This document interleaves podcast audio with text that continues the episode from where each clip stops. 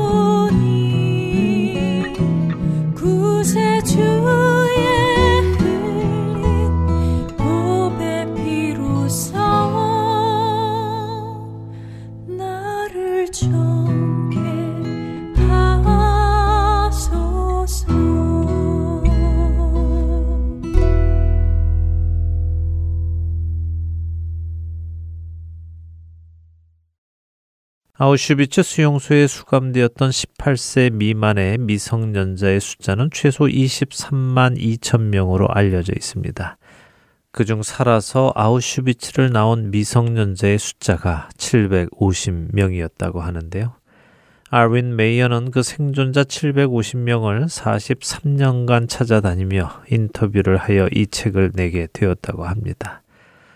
아윈 메이어가 만난 아우슈비츠에서 살아남은 사람들 중에는 가스실로 끌려가는 어머니를 구하지 못해 평생 죄책감에 시달린 청년의 이야기, 아주 어릴 적부터 그곳에서 자라나서 사람은 누군가가 죽여야만 죽는 것인 줄 알고 살아왔던 소년의 이야기. 아기가 태어나면 바로 오븐에 던져 죽이는 것을 목격하며 자란 소녀가 자신의 아이를 낳을 때 누군가 나타나서 자신의 아기를 빼앗아 죽일 것이라고 두려워했던 이야기 등이 기록되어 있습니다. 사람이 사람에게 행한 일들이 그 순간만 아니라 그 후에도 이렇게 영향을 끼치고 심지어 그것이 평생토록 그들을 힘들게 한다는 것이 참으로 마음 아프고 또 서글픕니다. 전쟁 세대도 아닌 아윈 메이어가 이런 책을 쓰게 된 계기가 있습니다. 1972년 알윈의 나이 22살에 그는 아우슈비츠 집단 수용소 자리를 방문하게 되었는데요.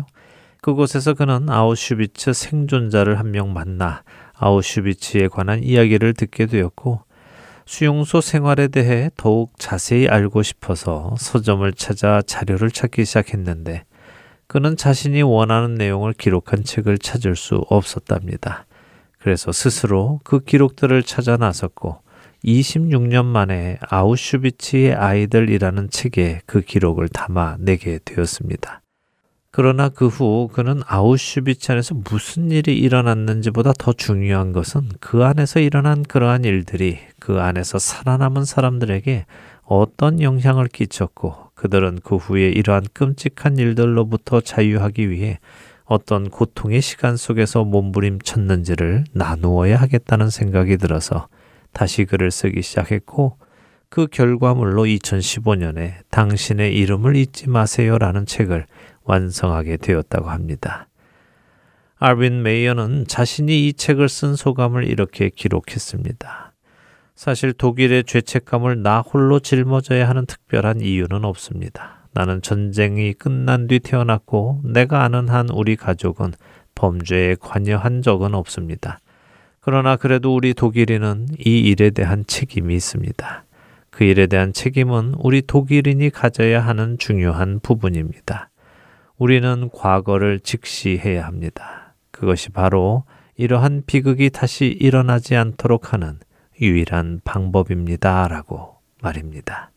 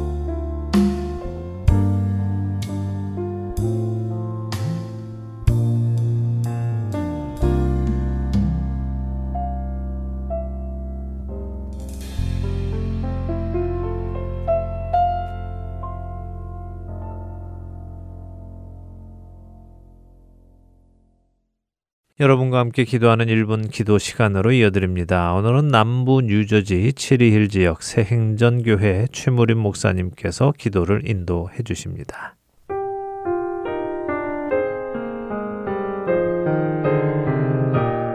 애청자 여러분 안녕하십니까 하덴 서울 1분 기도 시간입니다.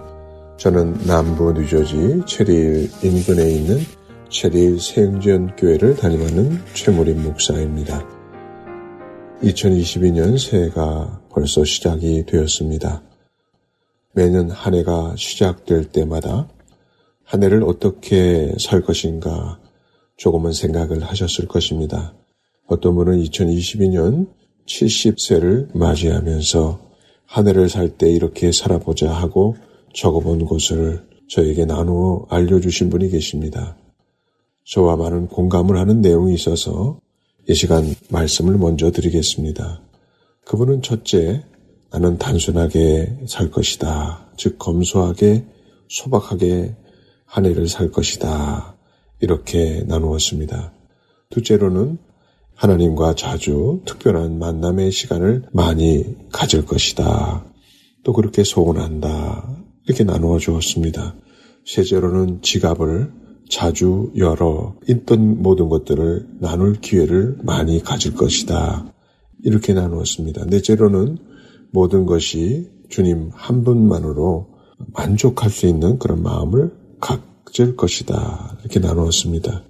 그리고 다섯째는 항상 어떤 일이 있어도 웃으며 살 것이다.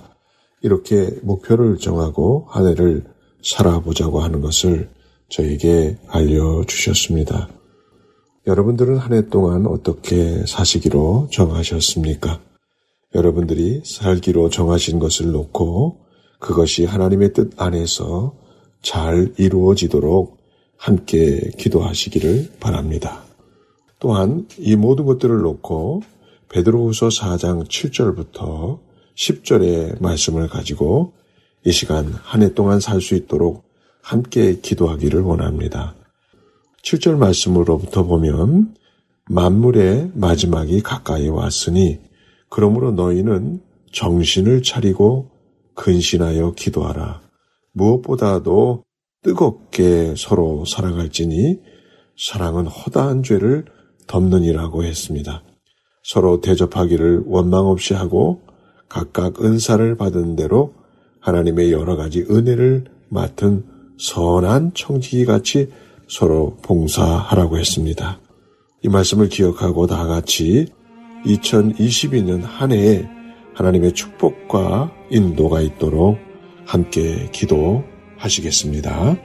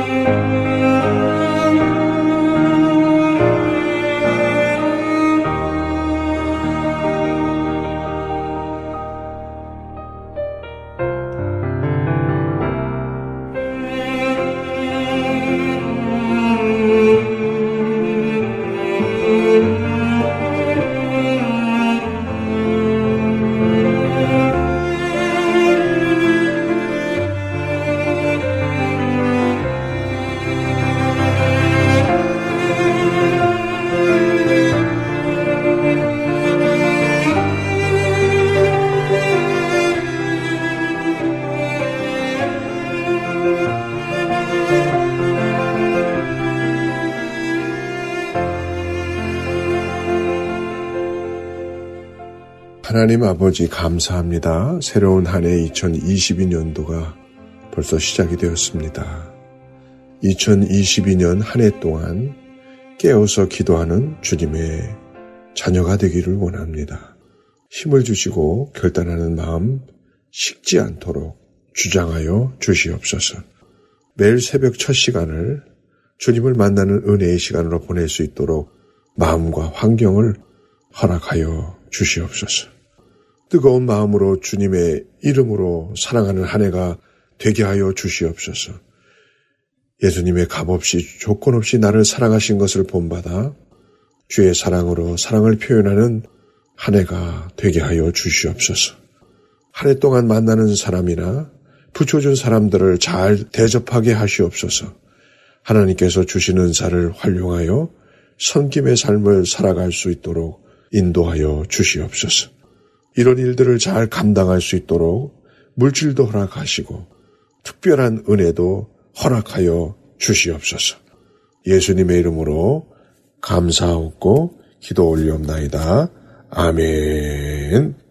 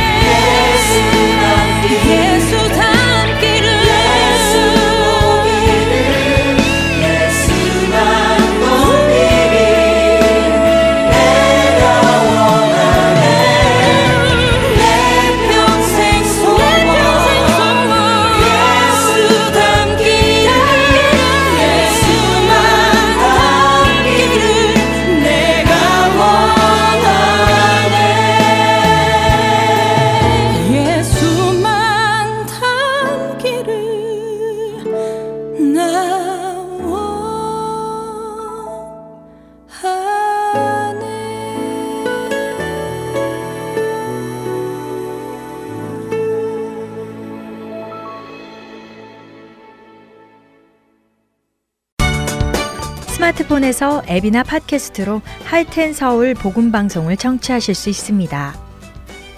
아이폰을 쓰시는 분들은 앱스토어에 가셔서 할텐 서울이라고 입력하신 후 다운받으실 수 있습니다. 안드로이드 폰을 사용하시는 분들은 플레이 스토어에서 같은 방법으로 다운받으시면 되겠습니다.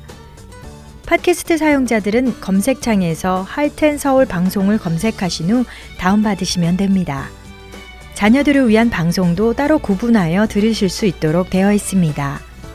팟캐스트에서 할텐 서울 키즈를 검색하시면 자녀들을 위한 방송에 직접 들어가실 수 있습니다. 이제는 CD에서뿐만이 아니라 핸드폰으로 운전하며 또 산책하며 방송을 들으실 수 있습니다. 자세한 문의 사항은 사무실 전화번호 602-866-8999로 해주시면 됩니다.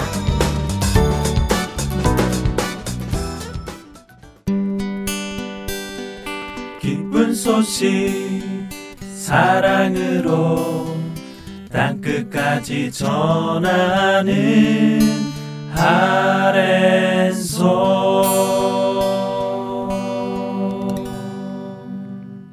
누가 복음을 공부하는 시간입니다. 누가의 복음으로 이어드립니다.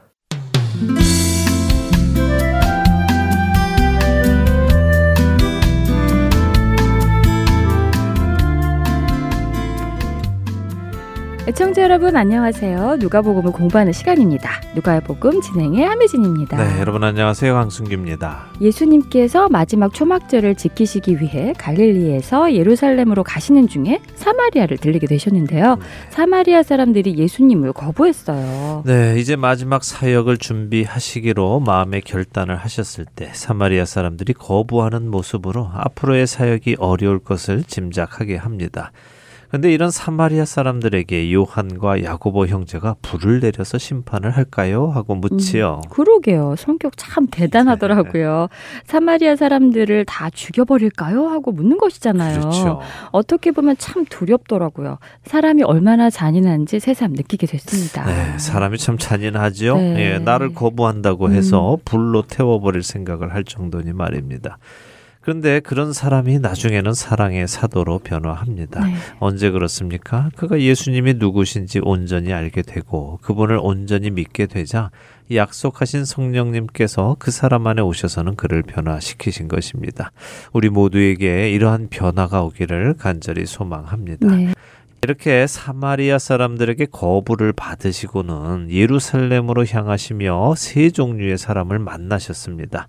어떤 사람은 예수님께서 부르셨고요. 어떤 사람은 스스로 예수님을 따르겠다고 했습니다. 그러나 다 각각의 상황 때문에 예수님을 따르지 못했죠. 네, 깊이 생각해 볼 만한 말씀이더라고요. 따르고 싶다고 해도 동기가 잘못되면 따르도록 허락을 받지 못하고 또 따르라고 초청하셔도 또 다른 동기와 목적을 가진 자들은 예수님을 따를 수 없고 하는 것을 보며 네. 예수님을 따르는 것은 진실로 자신을 부인하고 자기 십자가를 지고 따를 때만 가능한 것임을 다시 생각하게 되었어요. 네, 그 사실을 우리는 분명하게 기억해야 할 것입니다. 네. 예수님께서는 분명하게 말씀하셨습니다. 누구든지 나를 따르려거든 자신을 부인하고 자기 십자가를 지고 자기 부모와 배우자, 자식과 형제는 물론 자기 자신까지도 미워하지 않으면 능히 나를 따를 수 없다고 하셨죠. 네. 오직 예수님을 사랑하는 사람만이 예수님을 따를 수 있는 것입니다. 사랑하지 않으면 그 길을 갈 수 없습니다.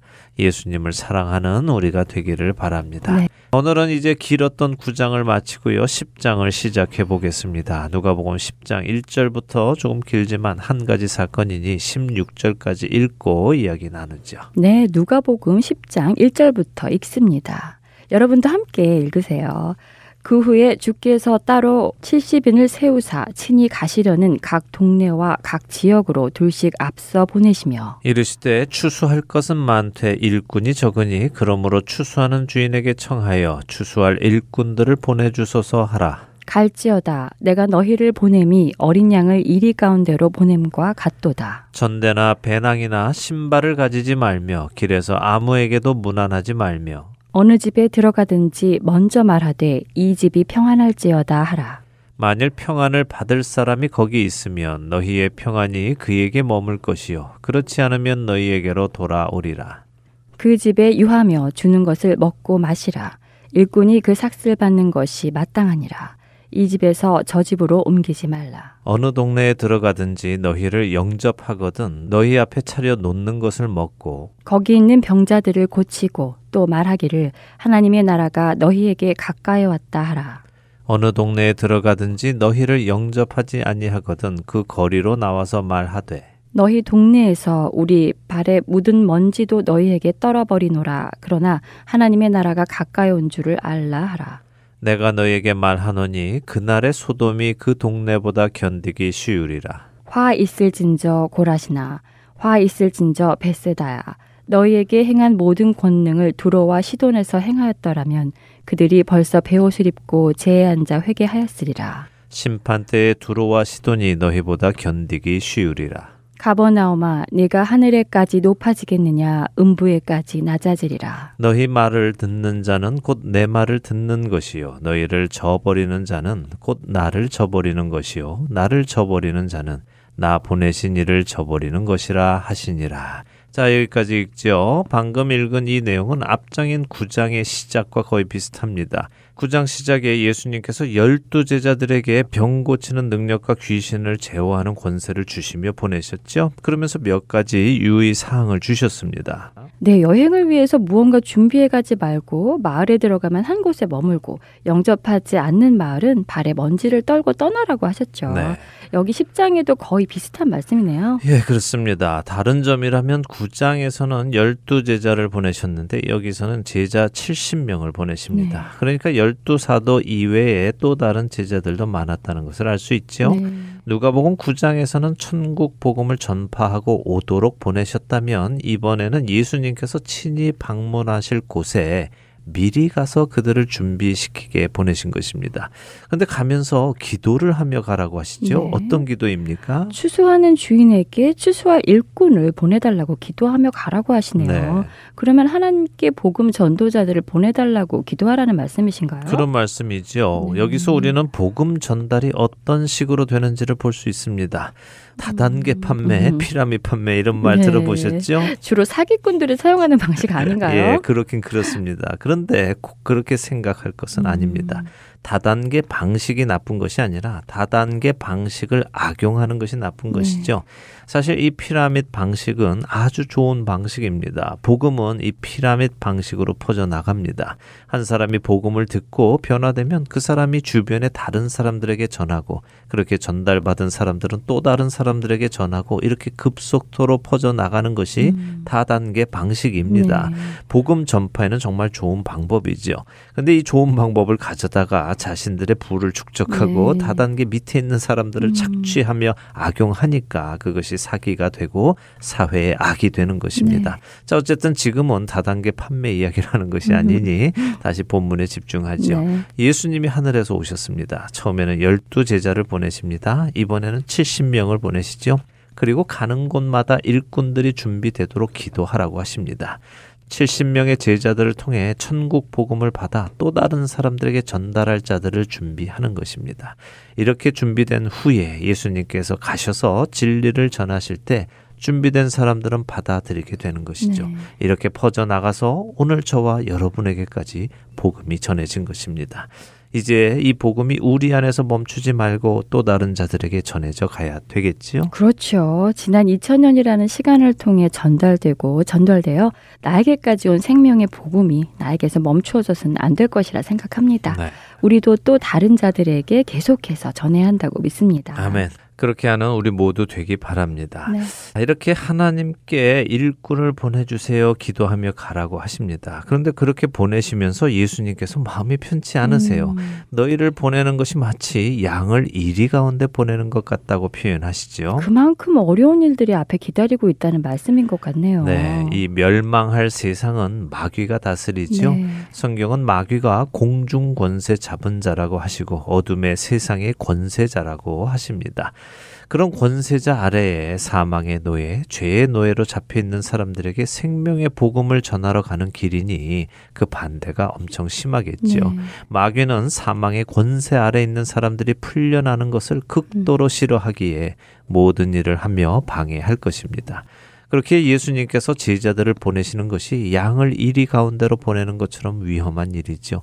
그럼에도 불구하고 가야 하는 이유는 일꾼들을 하나님께서 친히 보살피시기 때문임을 전대나 배낭이나 신발을 가지고 가지 말라는 말씀에서 볼 수 있는 것입니다. 하나님께서 그 길을 함께 가시고 보호하시고 인도하신다는 말씀이네요. 그렇죠. 그렇게 동네에 들어간 제자들은 사람들이 받아들이던 들이지 않던 자신들은 그들에게 평안을 빌어주고 병든 자들을 고쳐주고 하나님 나라가 가까이 왔음을 전파해야 합니다. 네. 또다시 기억해야 하는 것은 이것입니다. 그들이 받아들일 때까지 그곳에 머물며 그들을 설득해라 라고 하시지 않으셨다는 음. 것입니다. 가서 전하고 받아들이지 않으면 그것을 떠나라고 하시죠. 네. 떠나면서도 여전히 그들에게 하나님 나라가 가까이 오는 것을 전하라고 하십니다. 하나님의 심판이 온다는 말씀이시죠? 맞습니다. 그런데 심판은 꼭 벌을 의미하는 것은 아닙니다. 네. 심판이란 옳고 그름을 판단해 주는 것이잖아요. 네. 상 받을 자에게 상을 주고 벌을 받을 자에게는 벌을 주는 것이 심판입니다.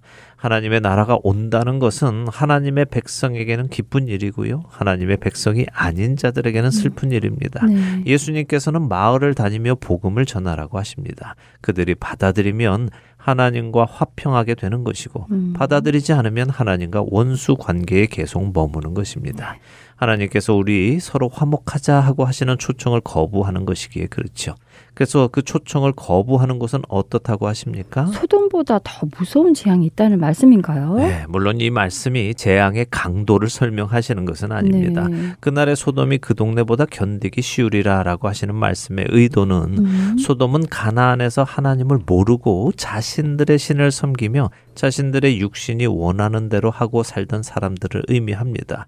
그런데 여기 70인의 제자들이 가는 곳은 같은 가나안이라도 하나님께서 택하신 백성들이고 아브라함들의 자손들이죠. 네. 그런 그들에게 복음을 전했는데 그 복음을 거부하는 자들의 죄는 더 음. 크다 하는 말씀을 하시는 것입니다. 네. 그리고는 이어서는 고라신과 벳세다를 칭하시면서 이들에게는 화가 있다고 하시죠.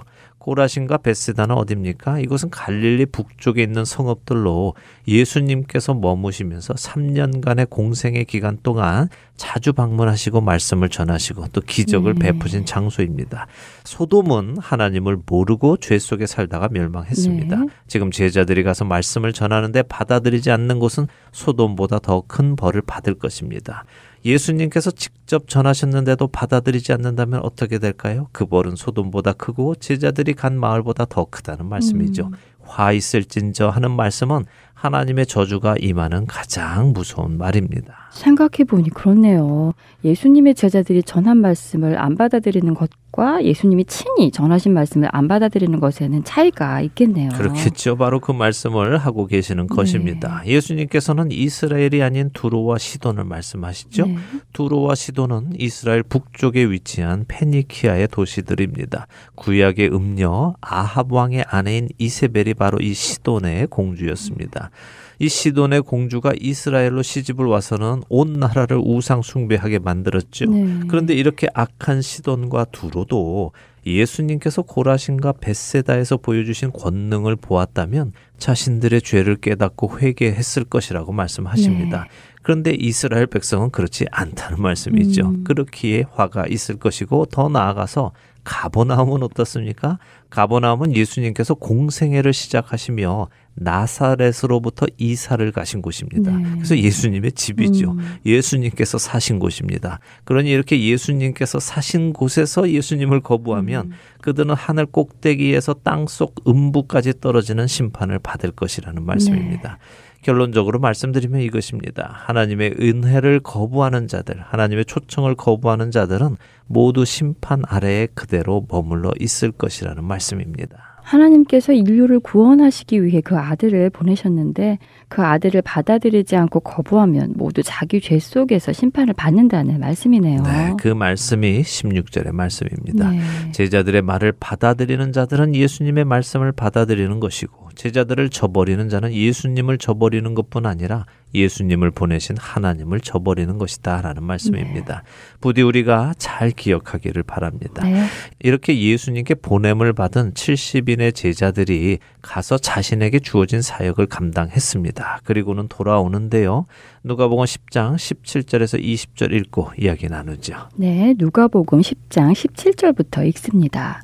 70인이 기뻐하며 돌아와 이르되 주여 주의 이름이면 귀신들도 우리에게 항복하더이다. 예수께서 이르시되 사탄이 하늘로부터 번개같이 떨어지는 것을 내가 보았노라. 내가 너희에게 뱀과 전갈을 밟으며 원수의 모든 능력을 제어할 권능을 주었으니 너희를 해칠 자가 결코 없으리라. 그러나 귀신들이 너희에게 항복하는 것으로 기뻐하지 말고 너희 이름이 하늘에 기록된 것으로 기뻐하라 하시니라. 70명의 제자들이 둘씩 짝을 지어 갔습니다. 예수님께서 방문하실 지역을 먼저 가서 복음을 전하고 마음의 준비를 시키고 왔습니다. 70명이 둘씩 짝을 지어 갔으니 적어도 35개 마을이나 지역을 음, 다녀왔겠지요. 네. 그런데 제자들이 기쁘게 돌아왔습니다. 그러니 다행히도 많은 곳이 예수님을 맞을 준비가 되었다는 네. 것입니다. 제자들이 그런데 특별히 기뻐하는 이유가 있습니다. 뭐지요? 주의 이름이면 귀신들도 제자들에게 항복했기 때문이라고 하시네요. 네. 정말 놀랐을 것 같아요. 악한 영들이 사람을 괴롭히고 사람의 능력을 넘어서는 일들을 행하며 두렵게 했을 텐데 예수님의 이름으로 제자들이 그 귀신들을 항복시켰으니 말이에요. 네, 자신들이 행하면서도 음. 상상하기 힘들었겠죠. 네. 이런 영적인 존재들이 자신들의 힘으로는 어쩔 수 없었는데 어쩔 수 없는 정도가 아니라 오히려 도망 다녀야 했는데 네. 예수님이 함께 가신 것도 아니고 그저 예수님 께서 주신 그 권세를 가지고 예수님의 이름을 믿고 싸우니 음. 귀신들이 항복하더라는 것입니다. 얼마나 음. 놀랄 일이겠습니까? 네. 예수님의 이름의 능력을 경험했을 것입니다. 그러니 기쁘겠죠. 그렇게 기뻐하는 제자들에게 예수님께서는 사탄이 하늘로부터 번개같이 떨어지는 것을 음. 보셨다고 하십니다. 사탄이 하늘로부터 번개같이 떨어지는 것을 보셨다는 것은 무슨 말씀이지요? 사탄이 하늘에서 내쫓김 당한 것인가요? 예, 뭐 이 말씀에 대한 해석은 여러 가지가 있습니다. 음. 말씀하신 대로 여기 70명의 제자가 이렇게 사역하는 동안 사탄이 하늘에서 쫓겨났다 하는 해석도 있고요. 공중 권세를 잡은 사탄이 그 권세를 빼앗겼다 하는 해석도 있습니다. 네. 또 이렇게 시작된 제자들의 사역을 통해 사탄의 세력이 완전히 패했다 하는 해석도 있습니다. 그러나 명확히 어떤 해석이 맞다고 하기는 어렵습니다. 그러나 이어지는 19절과 연결하여 이렇게 생각하면 될 것 같습니다. 그동안 인간은 사탄의 세력 아래에 있었는데 이렇게 제자들이 예수님께 권세를 받고 행함으로 사탄의 권세가 힘을 잃기 시작했고 더 이상 예수님을 따르는 자들을 해칠 권세가 없다라고요. 그렇네요. 뱀과 전갈을 밟으며 원수의 모든 능력을 제어할 권능을 주셔서 더 이상 제자들을 해칠 수 없다고 하시니까 그렇게 이해하면 되겠네요. 네, 그런데 예수님께서 아주 중요한 말씀을 하십니다. 그것은 이렇게 귀신들이 항복하는 것에 기뻐하지 말라는 음. 말씀입니다. 그것보다 더 중요한 본질이 있다는 말씀이죠. 그 본질은 무엇입니까? 제자들의 이름이 하늘에 기록된 것, 곧 하나님의 백성이 된 것을 기뻐하라는 말씀이군요. 그렇죠. 본질은 죄인이 의인이 되는 것, 네. 사망의 백성이 생명을 얻는 것, 사탄의 노예였던 자들이 하나님의 백성이 되는 것입니다. 하나님의 백성이 되었다는 것은 단순히 사탄을 이길 힘을 얻었다는 것 정도가 아니죠. 음, 하나님의 백성이 되었다는 것은 세상 모든 것의 주인이신 그 하나님의 자녀가 되었다는 것이고 하나님의 그 모든 것을 상속받는 사람이 되었다는 것입니다. 그래서 맏아들이신 예수 그리스도와 함께 모든 만물을 다스릴 사람이 되었다는 것입니다. 귀신뿐 아니라 모든 피조물을 다스리는 권세가 생긴 음. 사람입니다. 그러니 그깟 귀신들이 항복하는 것에만 관심 두어서는 안 되겠죠. 그렇군요. 그런데 사실 우리는 이러한 권세가 우리에게 있다는 사실을 잘 모르는 것 같아요.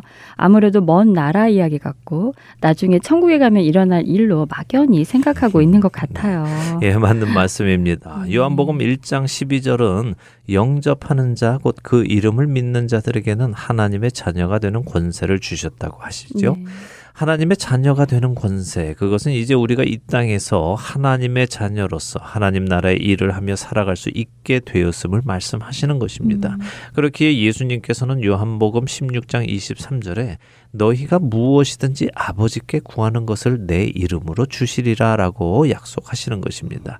하나님의 자녀가 되었으니 하나님 아버지의 일을 이 땅에서 해 나가며 거기에 필요한 모든 것을 구하면 하나님 아버지께서 주시고 그 일을 이루어 가도록 하신다는 것이죠. 이 놀라운 권세를 우리가 받았습니다. 그러니 하나님 나라의 확장을 위하여 사용해야죠. 네. 소극적으로 자기 자신의 유익과 안녕만을 생각한다면 그 사람은 놀라운 권세를 받고도 사용하지 못하는 음.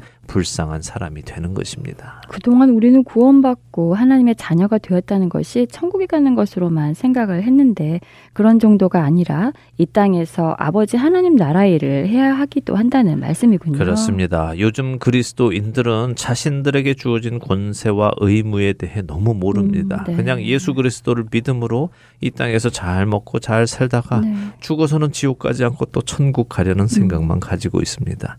그러나 예수님께서 우리를 위해 이 땅에 오신 이유는 이러한 목적을 넘어 예수 그리스도를 닮은 하나님의 자녀들이 이 땅에서 하나님 아버지를 나타내고 그분을 전하여 더 많은 사람들을 그리스도께로 인도하여 그들도 하나님의 자녀가 되도록 하는 데 있습니다. 음. 그 일을 하도록 우리에게 주신 권세를 잘 사용하는 우리 모두가 되기를 바랍니다. 아멘. 하나님의 자녀가 되는 권세가 무엇인지 깨달아 알고 그 권세를 사용하여 하나님의 영광을 나타내는 우리가 되기를 소원하며 오늘 누가복음은 여기서 마치겠습니다. 저희는 다음 주에 다시 뵙겠습니다. 안녕히 계세요. 안녕히 계십시오.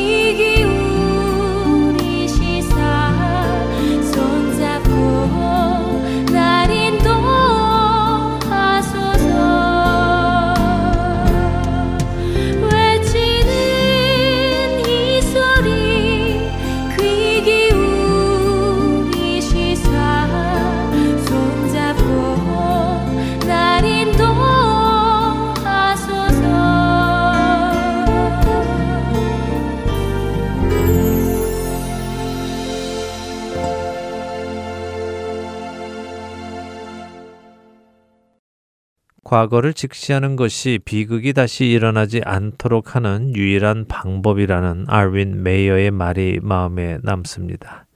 과거를 올바로 보고 그 안에서 배우는 것이 우리의 미래를 위한 길입니다.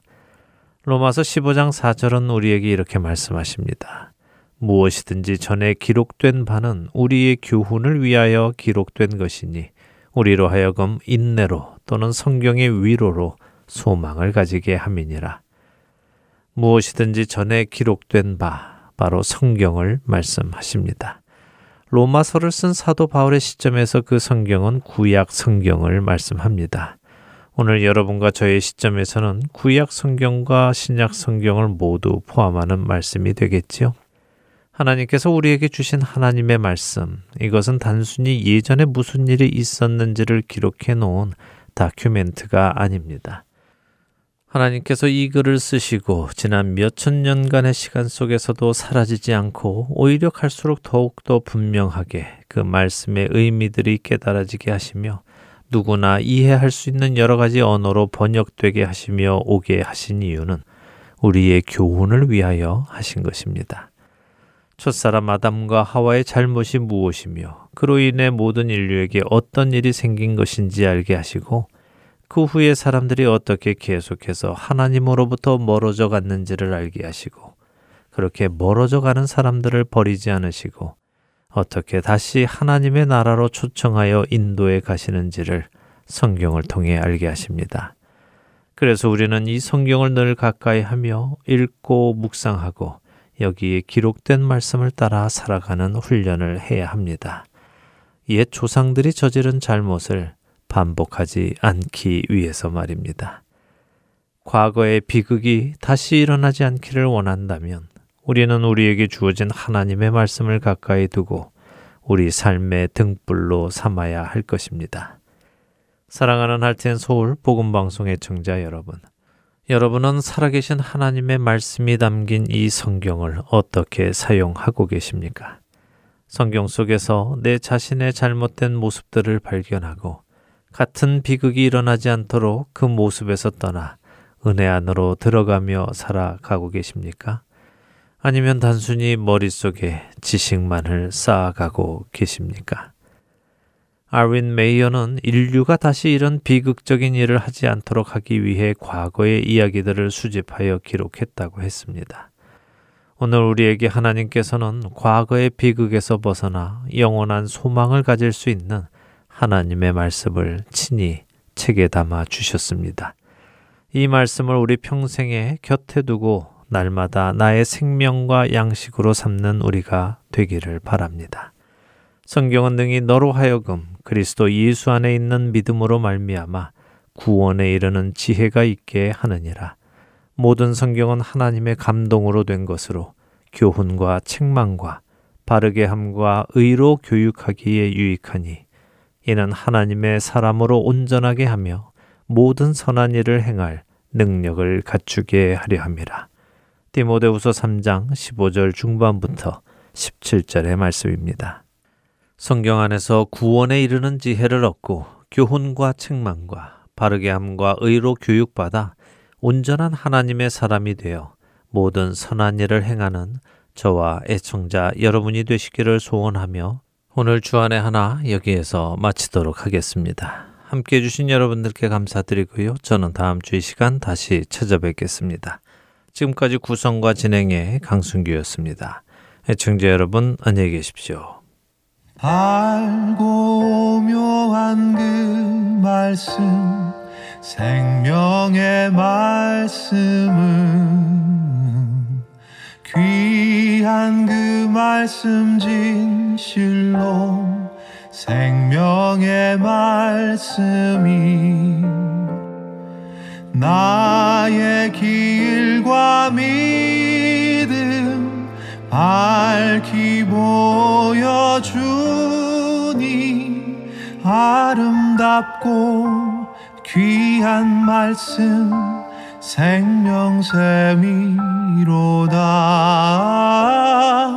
아름답고 귀한 말씀 생명샘이로다. 귀한 주님의 말씀은 내 노래 되도다 모든 사람을 살리는 생명의 말씀은 값도 없이 받아 생명 길을 가니 아름답고 귀한 말씀 생명샘이 로다. 아름답고 귀한 말씀 생명샘이로다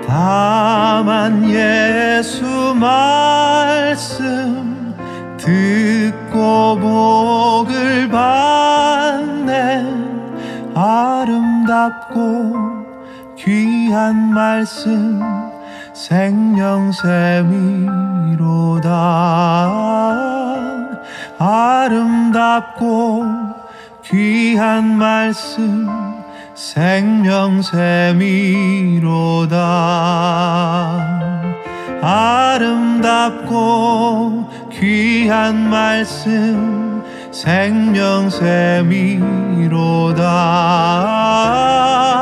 아름답고 귀한 말씀 생명샘이